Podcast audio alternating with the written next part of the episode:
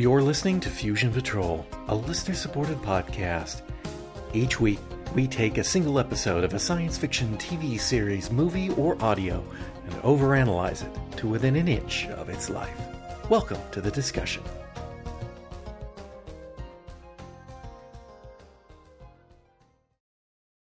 Hello, and welcome to another episode of Fusion Patrol. I'm Eugene. And I'm Simon. And tonight we're looking at Crime Traveller, Season 1 and only, Episode 6, Death Minister. Episode synopsis. A dangerous gang known as the Apostles is meticulously planning a bank heist. Unbeknownst to them, Slade and Turner are watching them from above. They return to the present in time for Grissom, Slade, and the team to thwart the crime like clockwork. Mostly. Back in the office, Grissom ponders Slade's incredible police record lately. So much so that she details Morris to spy on Slade to find out how he's doing it. Meanwhile, it looks like Slade won't be doing it any time soon. Another piece of the time machine is broken, and Turner puts her foot down. This machine wasn't built for doing something productive like maintaining law and order. This machine was built for secret, dusty academic pursuits so that she could someday prove that her father was right about time travel being possible.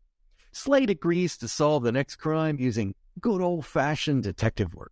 That next crime comes very soon when retired minister Sir Iain Hawkins is murdered in his home.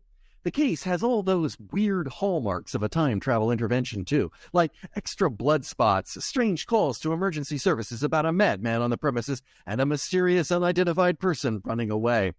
Even though retired, Hawkins was a big deal, and Grissom wants this solved post haste.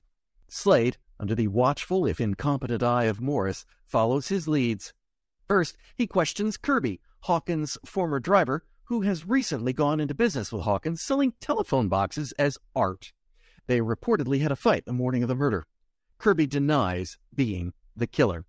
While visiting Kirby's phone box emporium, he spies a battered old police box amongst the collection and he gets an idea.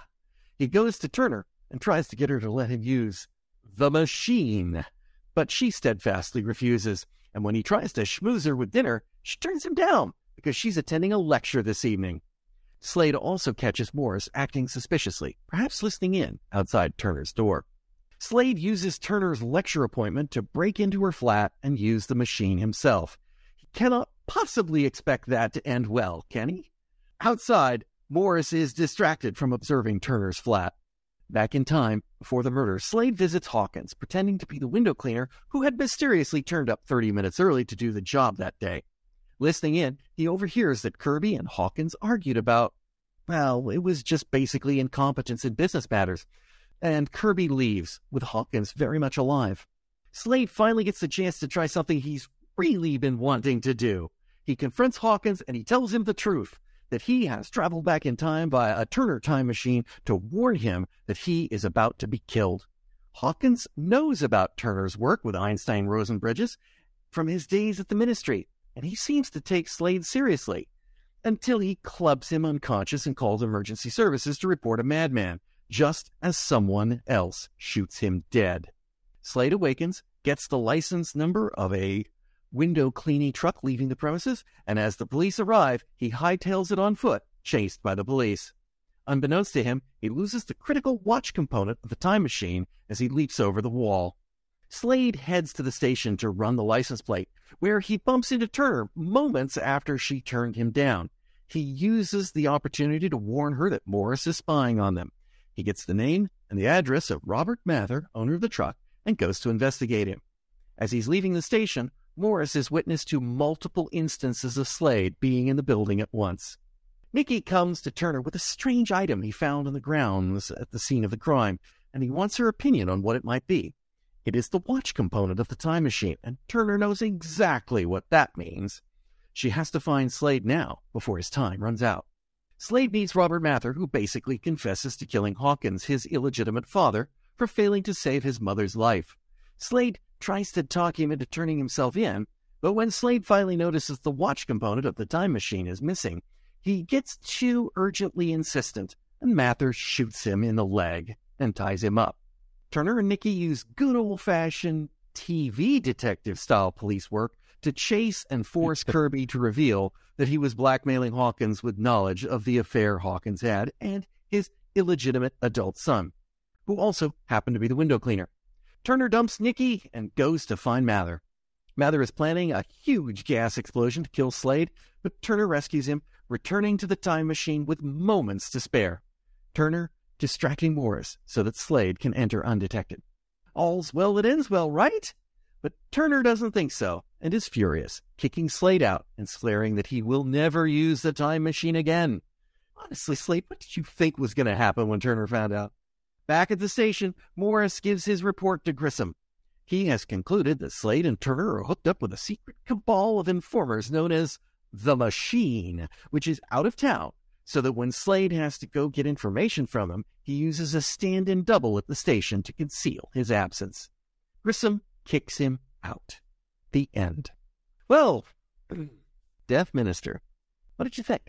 Well, whenever I whenever I kind of feel like Horowitz is wobbling off the balance of this, and and I I guess I have done a bit.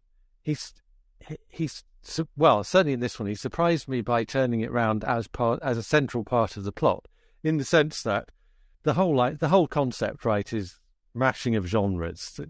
Horowitz mm-hmm. is a genre man. He he writes Sherlock Holmes. He writes James Bond, and obviously the appeal of this is mashing together the the the kind of detective show with the sci-fi show, and uh-huh. Star Cops has done the same thing yep. uh, in a slightly different way because it's the police procedural where this is a whodunit, and it's a space opera where this is a time travel. And I mean, I guess with Star Cops, they the police procedural. I mean, it's an interesting show for sure, but the police procedural is a tricky one to pull off because it kind of depends on having established procedures, and obviously we don't really right. know what space cops do. Um, but you can't get away from the kind of sci-fi setting because it's well, it's in space a lot of the time. And with this one, it's it's. I mean, it is a who done it, which is why I think the police procedure is all over the place. But the police procedure is all over the place, and we come back to that. But at the, oh yeah, at the start of the episode, you get something that has been bleeding through in some of the previous episodes, I think, which is that the time machine has become a bit of a MacGuffin in the sense that they have to use it in the episode because otherwise it's not a proper sci-fi cop show mashup. It's just a cop show, right? But in the opening scene, you're just like, well, they've used they've used the time machine to go and listen to this gang doing their plotting so that they can go and then subsequently thwart the gang. But there's nothing inherently time travelly about that. I mean, the point is they have to be there when the gang are plotting.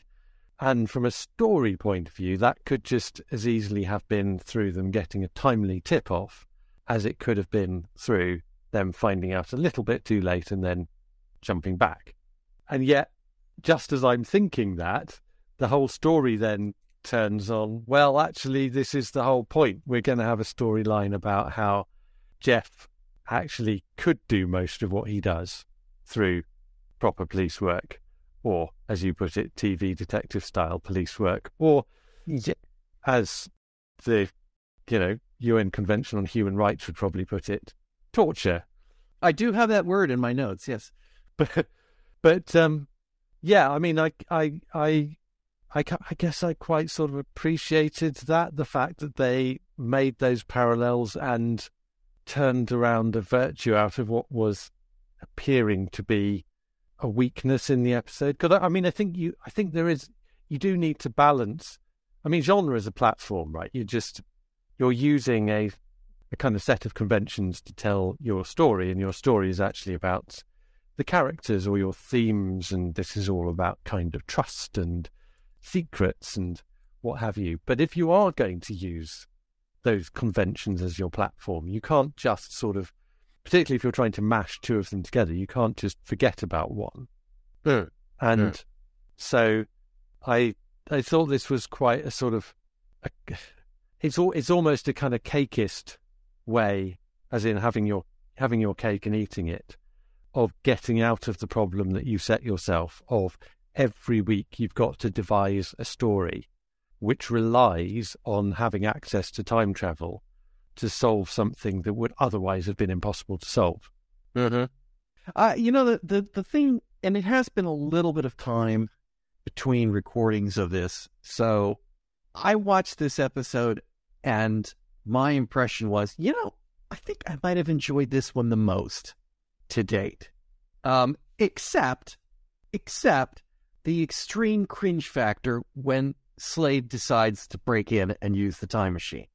That just, that just like, oh, oh, oh, I'm, it's, I, I cringed up like someone had kicked me in the, the sensitive parts because it's just like, oh, I can't believe, oh, that's, oh, this is going to hurt so bad when she catches him, which inevitably, you know, which she's going to catch him. Indeed, because, you know, I mean, the, if there's one thing we know about Jeff, other than that he is a completely unprincipled asshole, it's that he is incompetent. And so he is definitely proving true to the developing arc of his character in that respect. And we know that this is going, we know he is going to steal in and try the time machine on his own from the moment that Holly says, what you need to do is use your natural skills to actually solve the crime the traditional way by good old fashioned hard work. Torture. And we know that we know that Jeff does not enjoy hard work of any sort. He enjoys doing it the easy way. Parkour. He loves parkour. That he that's well, what he parkour, should be. Yes. Yes. That's yes. that's not necessarily the easy way sometimes, but yeah, that's that's the exception that proves the rule. Us. Yeah. Um. It it is. Um. The other thing I think it felt more. I don't know. Maybe it's again because of the length of time. It definitely felt like when they were explaining the crime, you're just like, oh yeah, that's obviously evidence of time travel. That's oh yeah. yeah, okay. This is definitely time travel. Whereas in the first one you weren't it wasn't obvious. It was obvious in retrospect. In the next time we caught it, I think it was Aunt Mary's death. You're kind of like, well, that sounds like that might have been them. And in this one, you're like, well, he's not supposed to be using time travel, and yet this feels like a time travel story. Um, so and and I, and I think that is because he started playing with the formula of his own invention. There, it's yeah, it, it it's not just that he talks about the window cleaner. You know, no, he he mentions the window cleaner, and no one can say anything about the window cleaner. What he and looks then he like, yeah, the window cleaner, window cleaner running away, and then Slade literally draws attention to the fact that, well, but the window cleaner would have had a van, so why would he have been running, running away? away? Yeah. And so he's really hammering that point. You are you're going to be absolutely convinced that this is a time travel story, so that you know you know that when Jeff says he or Jeff appears to agree that he's going to not use time travel on this occasion, that something is going to happen. Yeah. Let me, couple things that I have in my fun category. Uh, that was one of them. The fact that it's kind of obvious as some, but uh, I I did appreciate Morris's confusion with two Slades. We've been kind of building to this. Like we had the the time where Slade was not in sight but causing Morris problems, but this time Morris clearly can see two Slades, not at the exact same instant, but because he can't see them both in the same eye line, but at impossible no, two that... locations at the same time. Yeah. It's like one in an elevator that... over there, one going down the stairs over there. It's like, uh, yeah. It saves them any sort of fancy compositing work because they can just do it through editing. Yeah. Well, I obviously Slades can't come together, so I fine with that. Well, I also because of the greatly... limitation effect.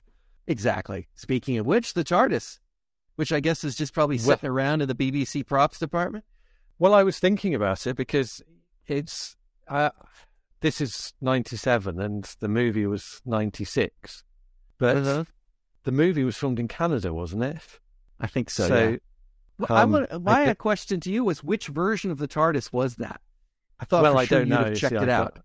I, I, I, don't have that kind of uh, in depth uh, recognition of you know the window size, or I know this the sign on the door changes from black on white to white on black sometimes, but uh, it it passes free by. I'll be honest. Oh. What I did appreciate was that and and Dudley weaved a little bit of the Doctor Who theme in there. Oh yeah, yeah. That was Very nice. that was very clear. Yeah, yeah. Um. All right. I'll switch to the uh, my troubling aspects, which is a much bigger list. um, starting with Grissom. I'll just put the questions out here. Is it right for Chief Inspector to assign someone to spy on their own staff? Has she bothered setting Slade down and asking him how he's doing it and what did he say? And did she have any right to say all those horrible things, no matter how incompetent he is, to Morris at the end? I mean that that's that was seemed over the line in the HR department there to me. You're a Yeah, stupid, but, incompetent uh, moron or whatever she called him. Get out of my office and yeah. I'm not sure it's I'm not sure it's worse than other like like you say this is kind of TV detective style version of the police and I have I have some notes about police procedure as usual that I will come back to but I think it wouldn't necessarily be surprising now whether that would you know whether in a real police station Morris would take out agreements I, d- I mean I don't know I, d- I doubt that to be honest police forces are actually that well run that these kind of ah. horrible examples of bullying and harassment never occur. And of course, the power structures are such that you would only want to challenge them if you had very, very kind of robust procedures for doing so. But I, I, what I wouldn't say is that there's any particular reason why Grissom should go to Slade first. I mean, obviously, there's a there's a kind of theme running through this episode that is all about trust and secrets and it I mean obviously there is the long standing secret that Holly is trying to keep around the the machine which she has trusted Jeff with which where he breaks her trust. Jeff is keeping secrets in terms of how good he is or how he how he is resolving all of these crimes in a somewhat atypical way. Um, the Presumably he actual, puts in the reports some version. well, he yes, how he it put, happened, he, put yeah. so- he put something in there, but he- he- I think I think there's a line where Grissom says always an informant or something. But obviously, it's a change from his previous performance, and that has raised suspicions. So I have gotten the That- impression though that Slade was the best they had anyway. I didn't get that impression myself. I didn't. I never got a sign of. I mean, obviously, Slade himself thinks he's quite good, and Holly, though this may not be completely unbiased, thinks he is capable of being quite good. Uh-huh. But no one is really disputing the fact that he's rather lazy, Oh, And- absolutely not. because I- we've I'm in seen team lazy. ways in which he has broken trust and he has cut corners. The idea that he might be corruptible isn't that far fetched. I don't think. But wouldn't you go to uh, H uh, internal affairs or whatever they call it over there? I mean, assigning your own staff to trace track your own staff seems like a really bad idea. Well, I I mean, except I- we get Morris doing Morrissy things, and you know, I th- I think one of the problems is why would she trust Morris? That's the note I've got. Is this so? Obviously, if you do suspect someone within your own department, I don't necessarily think you would run to complaints without having serious evidence, and so you would probably kind of do a bit of legwork on your own. You'd work through the paperwork, and you would see if there actually was a pattern that backed up your suspicions. And if you did confide in someone else, it would not be Morris. So, yeah. The the other question is if if there's the possibility that Slade might be in some way corrupt, which is the only reason why you'd want to. What kind of corruption leads to a better arrest record? Do they think he's setting the crimes up so he can? I, I don't know. It just okay. She's suspect of his performance review, but how do you cheat on something like that? I don't know.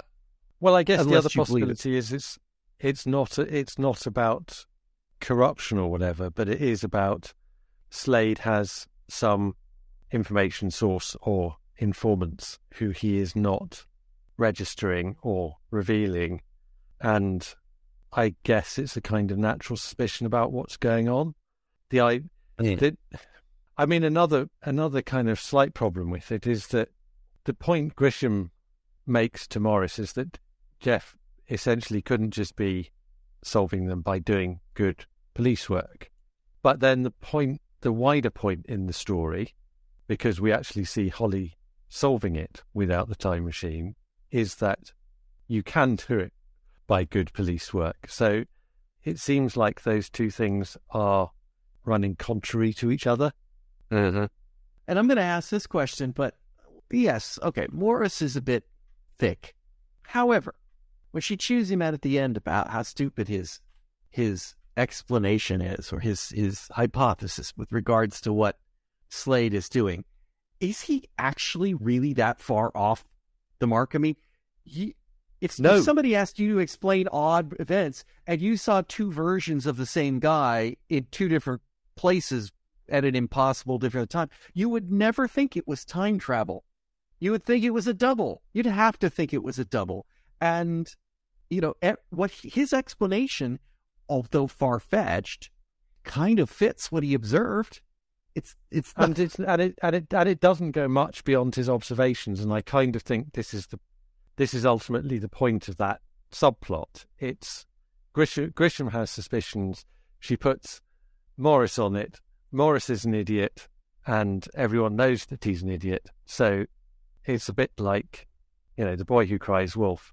He he says he they are used to him saying things that are idiotic, and so when he comes out with a load of stuff that is idiotic, rather than thinking this could be true on this occasion, it just gets dismissed as being even worse than the normal kind of uh, Morris nonsense.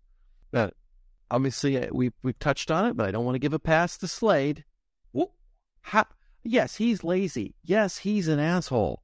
But h- how did he think that this could end any other way Because when he's he just uses a the time of massively entitled, overconfident arse. I mean, he just assumes everything will work out all right for him in the end because he's the golden boy. That was. It's like even for him, this one seemed just a little far. Also, you know, Holly did lie to him when she said she solved the case with good old fashioned detective work. She didn't. She tortured someone. That is not that is not good old fashioned police work. She used she cheated. uh Yeah, I'm not Just I'm like not, Slade I'm not did. rushing. I'm not rushing to uh, endorse that particular approach. I guess if you were to put up a defence for it, it would be along the lines of she was already on the right lines. She got to that place through good old fashioned police work, and she did something that got her a result within the time frame she had available. The time frame having been created by Jeff's stupidity. So she would have Uh, got there by good old fashioned police work and without torture if she'd had a couple of days more. And she could, of course, had as long as she liked if Jeff hadn't been in danger of getting sucked into the loop of infinity. which you know has has been foreshadowed because the beginning of the series was Jeff Slade and the Loop of Infinity. So I think maybe that's uh, something they're trying to tell us about Jeff's fate. But um, so there's one thing in this episode that really made me perk up, and I'm shouting at the I'm shouting at the TV because Slade seems to completely ignore the ramifications of it, and that is that Hawkins knows. He he didn't he didn't just come up with oh yeah I'm familiar with Turner's work when he's a ministry with the Einstein Einstein Rosen bridges to for time travel. He knows that there is more to this than just her dad working in his apartment building a time machine while everyone else scoffs at him as the crazy old man. This is a thing government ministers know about and high up UK minister know about. And it makes me wonder, you know, what did he know? When did he know it? Who else knows? And does the UK government have access to time travel, or at least Turner Senior's notes, if not an actual machine? It's like this. This really sets it up for like, whoa, there's more. There's more time machine out there. This is this is not. I and Jeff is just like, and off he goes. I think I think Holly would want to know.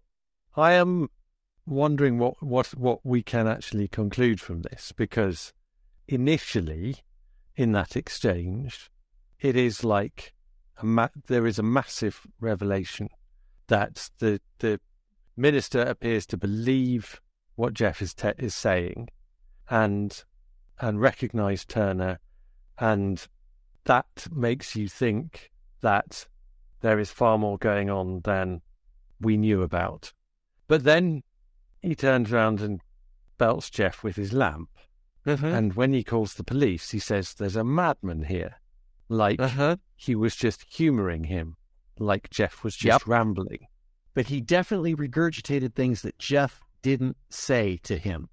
Well, He- that's where I think that we we need to tread tread a path th- um, in terms of what he does know and what he doesn't believe, because Jeff he has to have known who Turner is to know that it was to do with Einstein Rosen bridges, right?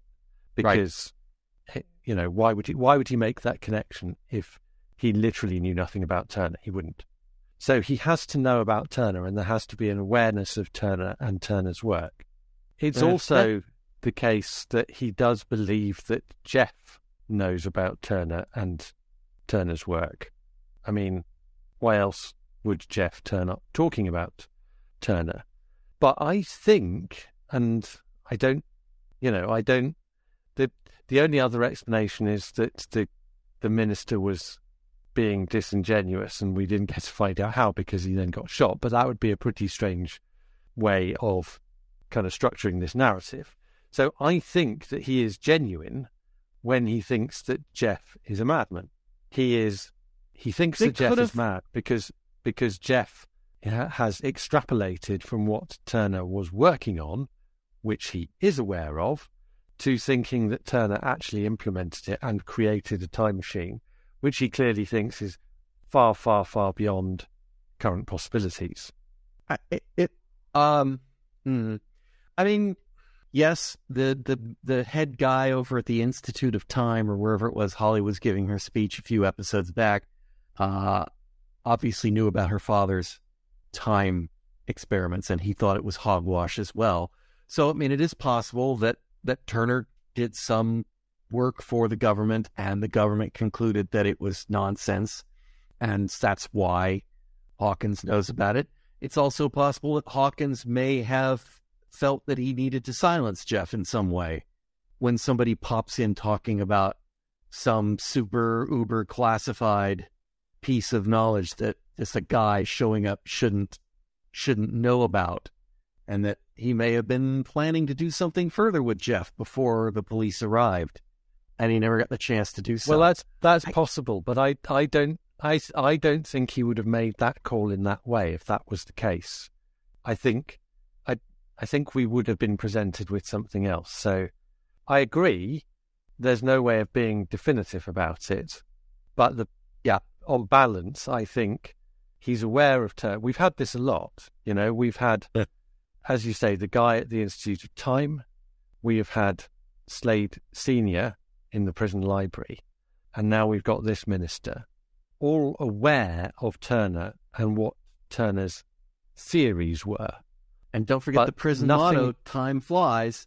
Well, quite, but but nothing actually solid to show that anyone else apart from Holly knows that he's actually managed to make a time machine work at this stage. Now, I, I'm just going to point this out. If somebody else, if the UK government has a time machine, based on what we've seen so far with Holly's time machine, I'm not saying it's useless, because obviously it's not useless, but we don't have to worry about somebody going back in time and changing the course of history because it's already baked in. I mean, they- they've they've established this par- this non paradox arrangement, if you will, Well, that it's still a paradox. I guess. But yeah, it's it's But it's but a it boot- doesn't. bootstrap paradox rather than a grandfather paradox. So you know, well, there could be dozens of the darn things out there working all the time, and we would know, and it wouldn't matter, except that you know some cop is solving more crimes than he should have. Perhaps some British intelligence branch is doing a little bit better at their spy game um, than than they thought. But uh, yeah, it's just it, it's and it, and it it raises me to the other question, and I know I've asked it before, but I have to ask it again, and I'll probably because it's key to this episode. What is she trying to prove? Sh- She's trying to prove her father right. That's what she keeps saying she's trying to prove. She's proved it. If she doesn't show anybody, but what what what is she what why does she continue to work on the time machine? It works. I'm not saying it's perfect. I don't even know what perfect would look like, but it definitely absolutely proves that her father was not wrong, that time travel is possible and she could prove it to people that time travel is possible, that the the fundamental principles of the physics are all good. And so she's got a time machine that she wants to sit on and do nothing with because she doesn't want Jeff to use it. And yet, despite the fact that it's lazy and poor police work and any way you go about it, Jeff is using the time machine to actually catch real people who have committed real crimes, not catch the wrong guy and put him in jail for 30 years. I mean, he is he is doing I'm putting it in air quotes, but he's doing societal good. He he actually has a use for the time machine. Holly has none. I, I don't I don't get it. Well, what is I- she no, waiting well, I- for? Yeah, I mean, so and if it's so more far, testing, he- hey, he- they're getting it. so far he's done good, but don't forget the time machine doesn't actually take the place of being a detective. It just takes you back in time to do your detecting, which gives you a natural advantage. So I think But the There re- is every- result there versus, would be every possibility that Jeff would end up jumping to the wrong conclusion from the observations that he makes in the past and still put someone. I don't think it's going to happen in this story because it's not this kind of series, but just extending that kind of logical proposition. I But- think in but- terms of Holly and what she's doing is pretty clear from the way she has behaved up to this point that she is not exactly resolute about not using the time machine. She knows she probably shouldn't do it, but on numerous occasions she has proved incredibly easy to convince that they should go back in time. well, what's the point of having a time machine if you don't? And, and you know, from the very first episode, we've seen that she does it herself. So Yes, at least once. Yeah, there's there's a Uh, certain befo- amount of before Slade started. there. Yeah. Uh, and the other thing is, you know, she's always going on about money. I guarantee you, if she publishes, first off, she's probably got a Nobel Prize, which is a chunk of change, and probably wouldn't take too terribly long to get that one. But she would certainly get grant money. She would certainly be able to get work at a research institute. She would not have to worry about might be in defense. There is there is a little bit in this episode about her dislike of the minister who was shot.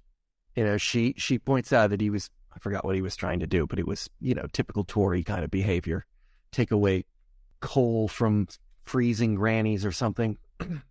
but, you know, she that's the first time she's made any kind of comment like that about somebody. She knew Hawkins and she knew she didn't like him. She also could tie into something about her father. That could just be sort of uh, you know, you don't like this guy, and so everything he does you like less. But the other thing, uh, you know, how is she trying to do this? I think there's an implication she's trying to rescue her father. And once again, if you publish and people can recreate the work and build upon the work, somebody might find a way to save him. And if she thinks it's too dangerous, she should destroy it before telling anybody except Jeff, obviously. And then maybe maybe destroy Jeff too.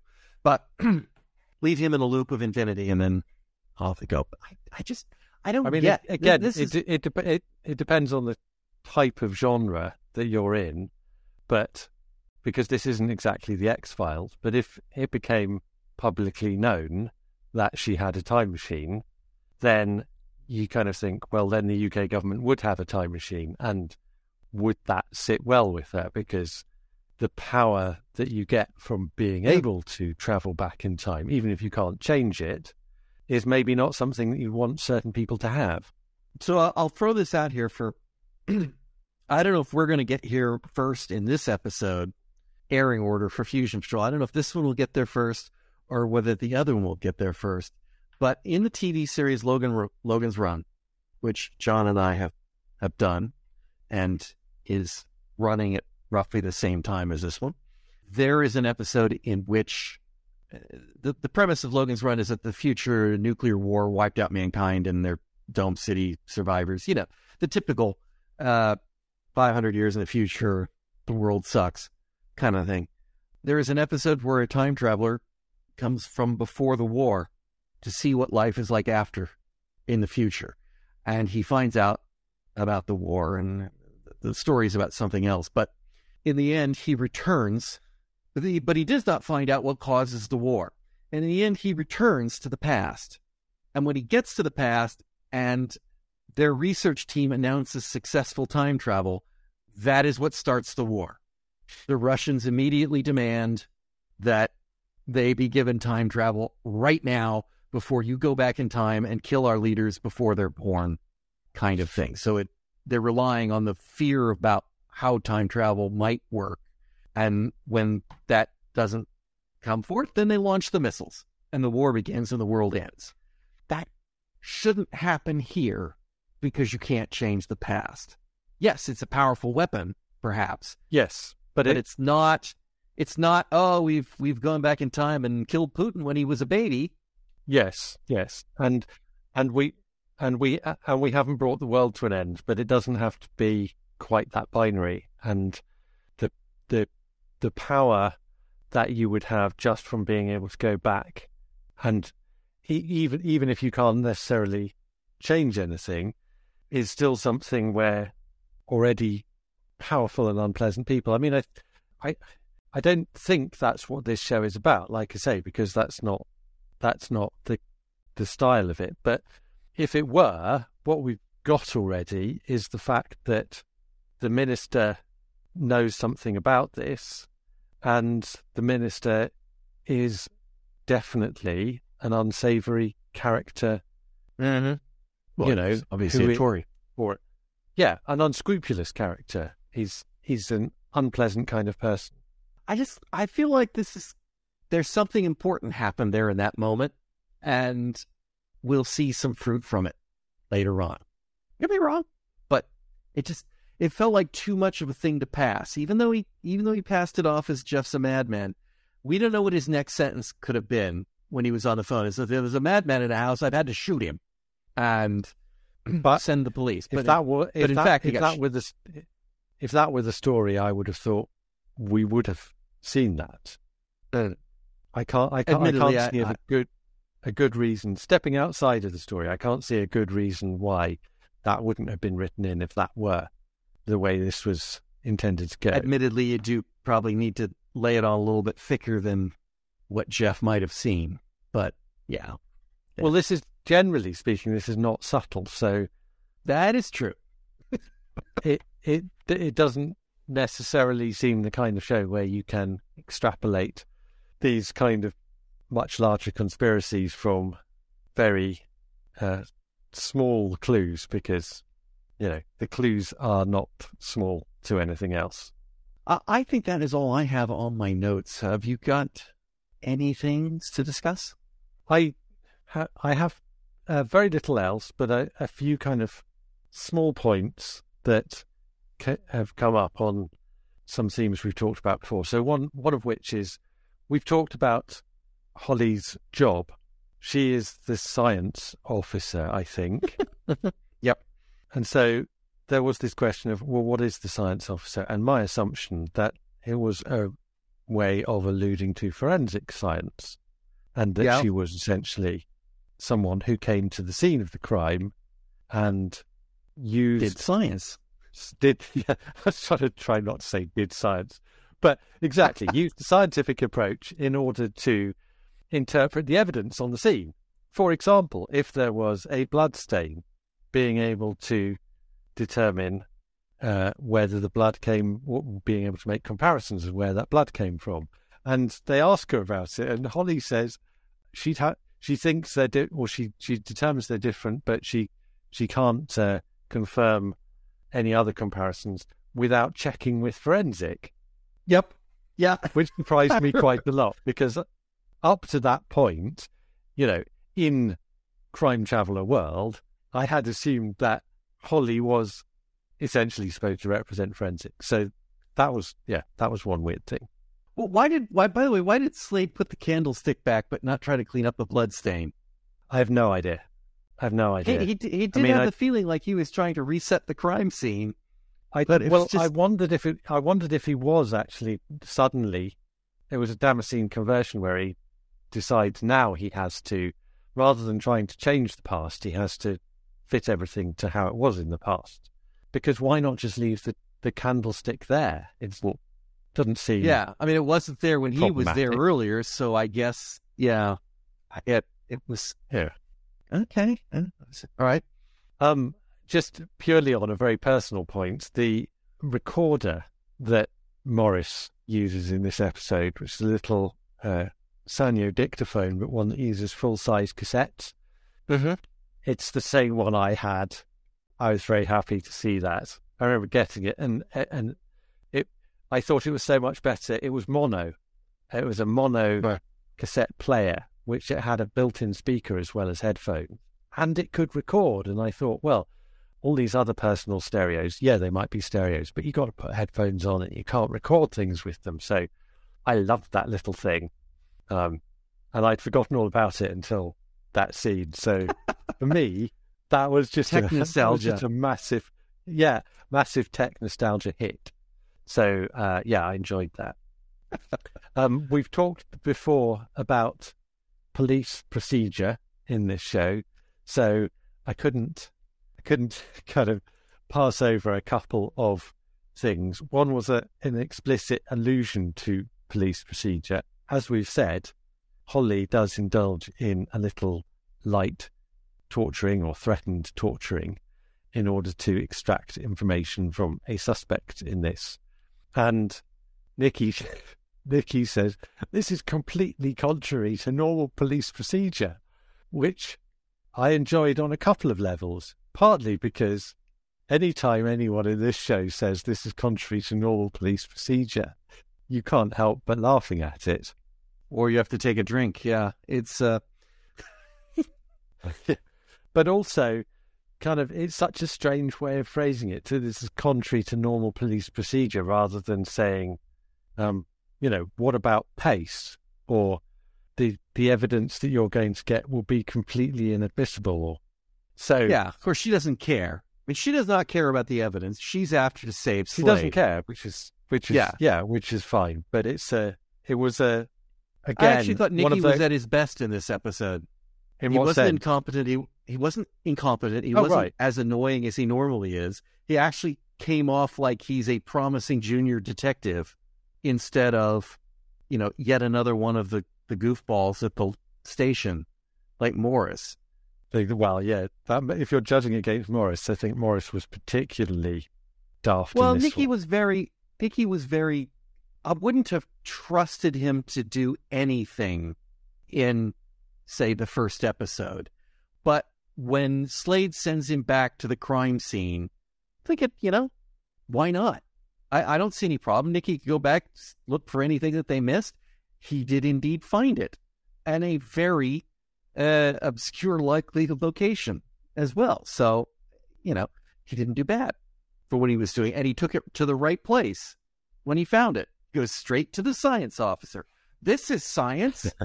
what is it? It, it, he's been a he's been a joke in previous episodes, and he and he didn't come off as a joke in this episode, even with his weird delivery of "this is completely contrary to police procedure." He, he was right. It was the right time to tell her that she's doing something wrong. Uh, maybe not the right way to do it, but uh, and maybe he doesn't feel that he can as a junior detective. You know, he is, Holly is a senior officer to him. So I don't know. I just, well, I, but he was better.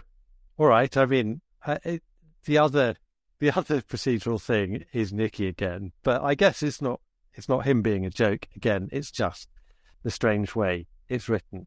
But he comes wandering out of the house, shouting into his radio, "Right, thanks, over and out." But why would you say out? Um, I'm not. I'm not too up on my actual radio procedure. That would be John's. That would be John's. Uh, uh, uh, uh, uh, whatever hobby. Let's go with hobby. Um, don't you say over and out?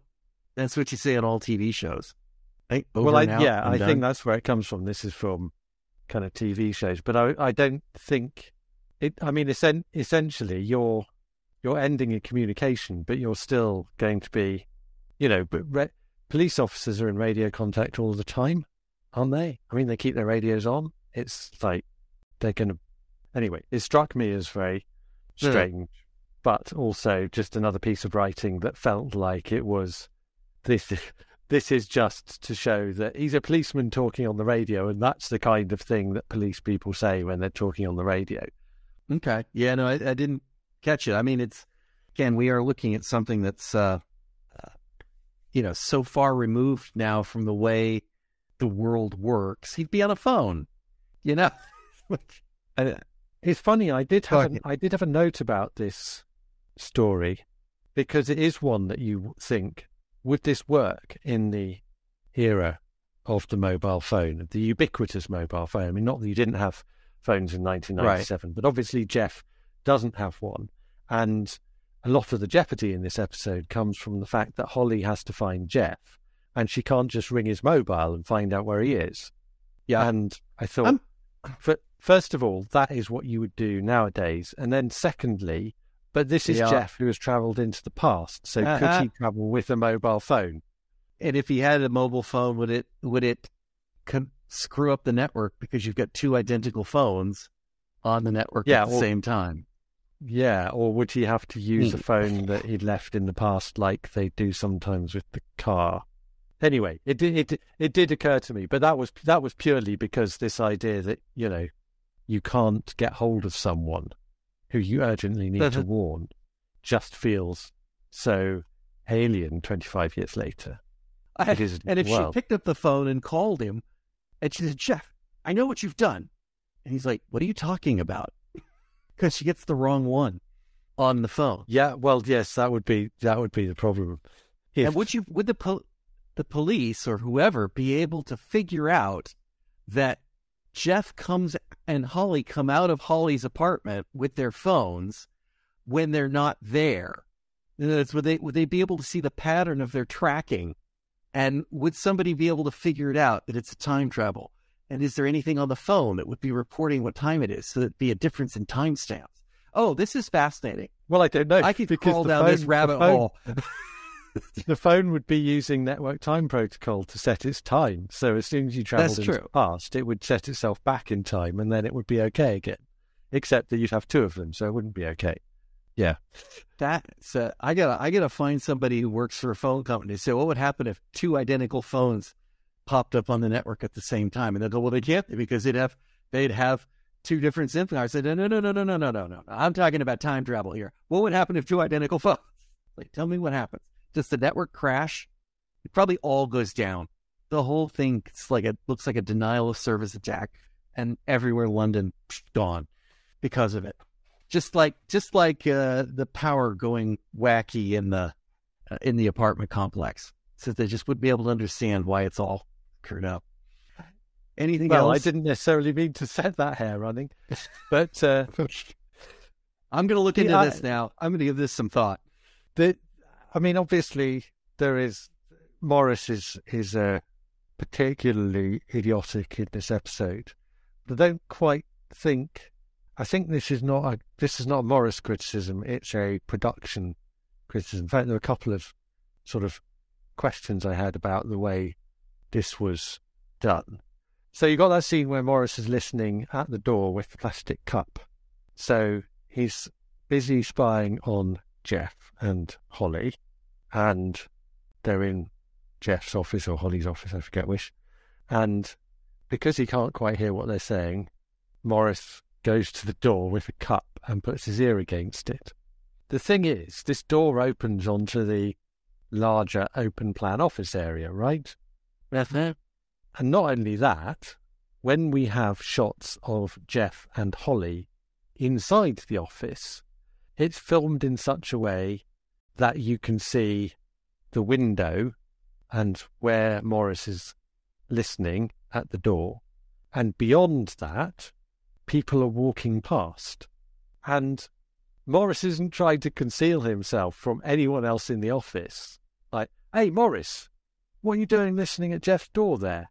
And equally, no one who is walking past is even giving Morris a second glance.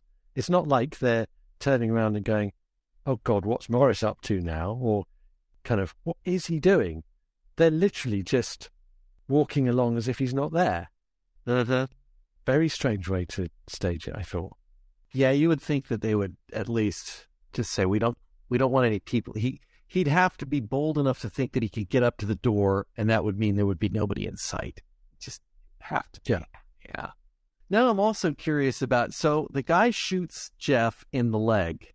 Now we don't know did the bullet pass through the leg or did the bullet lodge in the leg? And if the bullet lodged in the leg and then he comes back in time and he's healed because it couldn't possibly have happened to him, where is the bullet? Uh, this is the same problem I had with that uh, betting ticket. It's like he's got the ticket, but it's got nothing on it. How? Why are they not missing a ticket? Because I'm sure they're serialized somewhere. It's like where where is that where is that bullet now? Or maybe Did they are disappear in the ticket. maybe eyes? they, maybe he's yeah he's maybe he's missing a bullet, but, but they've they've just disappeared into the loop of infinity.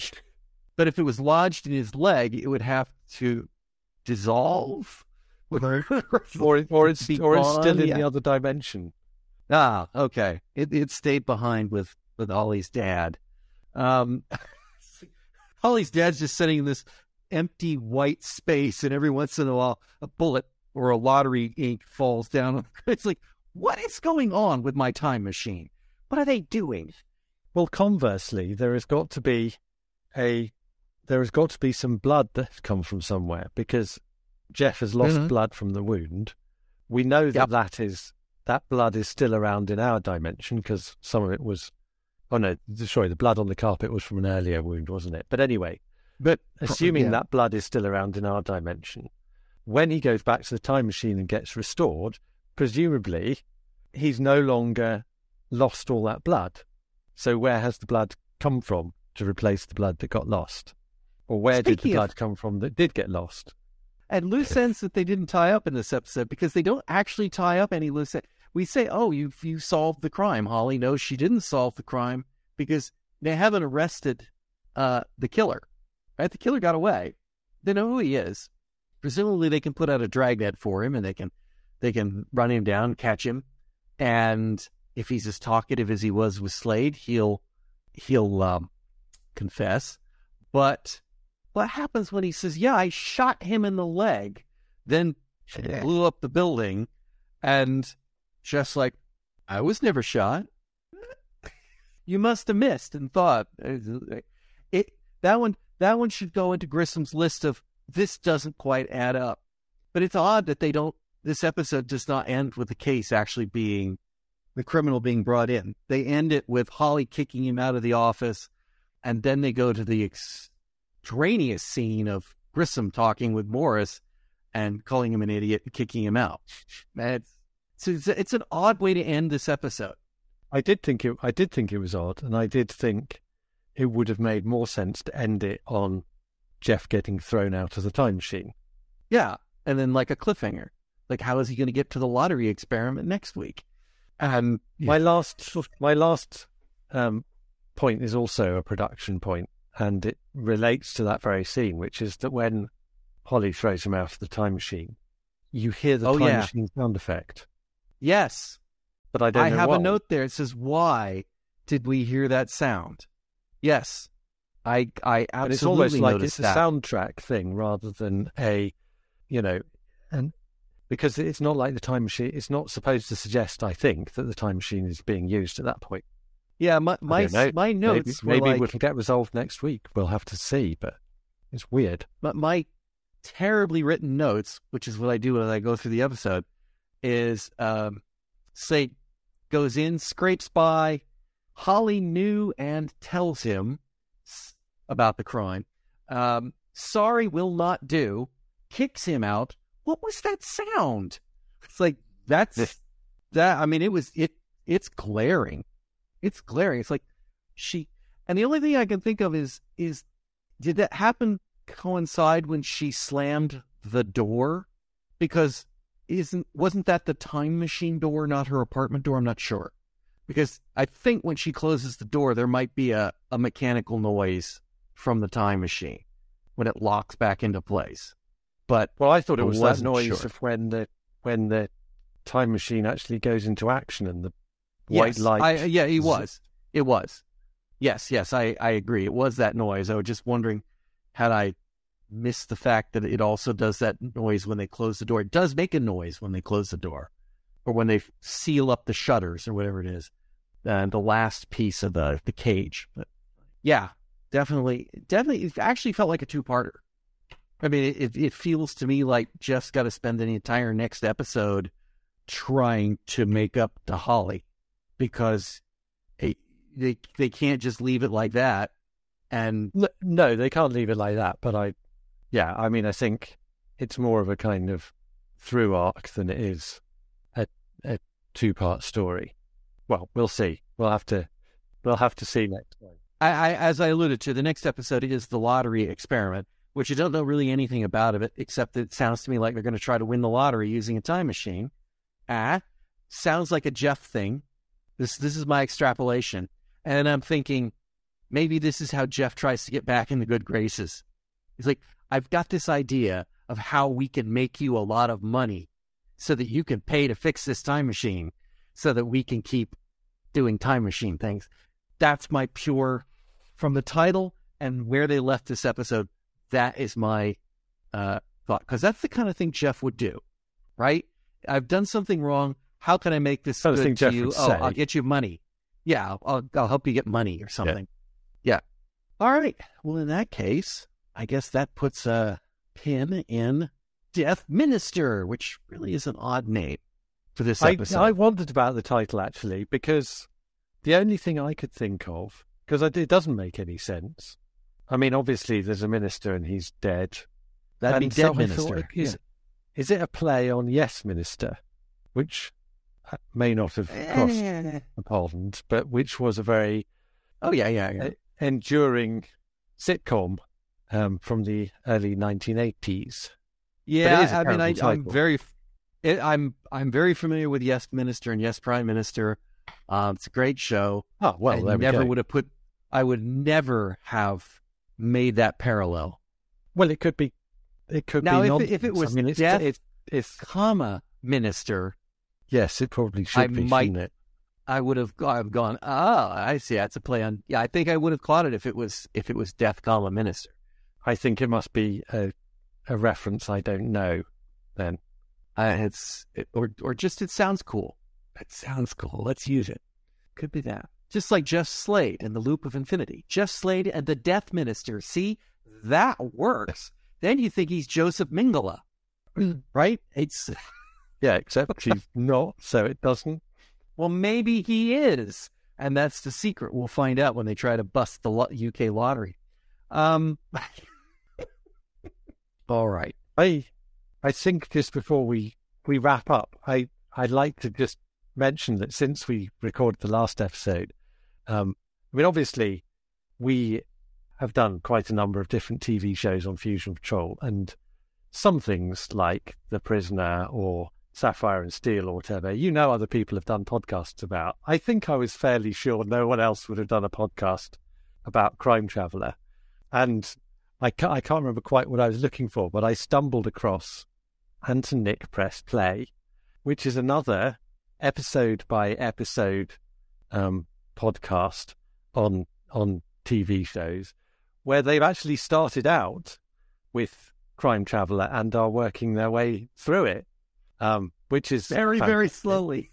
And well, they they they are ahead of us at the time of recording, and will be even further ahead at the time of the release of this episode. So by the time you hear it, they've probably finished putting all their episodes out. They're up to episode seven, and I've just finished listening to episode five, the sins of the father, which is the previous episode yeah. to Death Minister, which we've just discussed. And in that episode, they say that they have discovered a whole other set of podcasts about about Crime Traveller, which is extraordinary. It's a bit like Russian dolls. So they don't mention which ones they are, and I'm hoping that uh, in their review of this episode, So it's which I can now awfully nice of us to, uh, mention We them. find out. Tell anybody else. but there we go. I, I'm going to stand on. I, I, I, I'm not picking on them this time. I mean, I, I looked at it. I saw Ant and Nick Preston. I saw what their description of the podcast is. And I'm like, that is, that is this podcast. That that is exactly this podcast. They're going to pick obscure shows, although ours aren't always obscure. But that was the original intent. And they're going to go through one by one because no one else has done them. I mean, that just kind of has the feel to it, you know. And uh, and I'm like, okay, that that's, I'm fine with it. Go for it. And then crime, uh, and they started with Crime Traveller. Okay, Well, I, it just goes to show this is a far more. Po- I mean, obviously, it has had a DVD release, so it has some sort of following, but it's clearly more popular than I necessarily, or has more of a following than I necessarily realised. Um, and yeah, I mean, good on them for doing it, and I've I've been very entertained by listening to their reviews of the episode. So I would point out I, they- I I have also listened to them, but I do not listen ahead either. No, I, I don't no. listen Well, to no. theirs till after we've recorded ours. So there is, uh, you know, with the possible exception of something from a previous episode we hadn't noticed that didn't. Uh, uh, it's not influencing our our artistic output. I think it's fair to say uh, they, they've noticed some of the same things we've noticed as well. So, they, yes, that, as I said, the is- show may not be that it- subtle. They are not surprising. no, it's it's not. Um, be enjoy. How long has how long has Crime Traveller been on our list? Because I have a feeling it's been about ten years. I think it might have been there for quite a while. Yes, I think Yes, it's I think it's one of within the first year or two that got put on on the list that which we are finally making it have made a substantial attempt at 600 plus episodes. Yeah. I think that was the thing that impressed me so much. It's taken us ages to get down to the level where we do Crime Traveller, and they've just gone right. We're starting Right. with Crime Traveller. Starting with Crime Traveller. It's like, well, I'm betting they're not going for Manimal next because no, no spoilers on what we're doing after. it's like, anyway. All right. Side, thank you for joining me. It's a pleasure as always. listeners. I hope you join us all again next time on Fusion Patrol. You've been listening to Fusion Patrol. Thanks for listening. If you've enjoyed this episode, we hope you'll consider supporting us at buymeacoffee.com slash fusionpatrol or patreon.com slash fusionpatrol. For our monthly Patreon subscribers, we're currently running a special series on Babylon 5. Come join the conversation in the comments section of this episode at fusionpatrol.com. You'll also find there over a decade of past episodes. You can find some of our other works at soundcloud.com slash fusionpatrol. Our music is Fight the Future by Amber Wolf. This has been a Lone Locust production. On the next episode of Fusion Patrol, we look at the final episode of Logan's Run, entitled Stargate. When aliens from another world invade Earth, Logan and Jessica are put on ice, figuratively, and Rem is just spare parts, literally. Come join the conversation.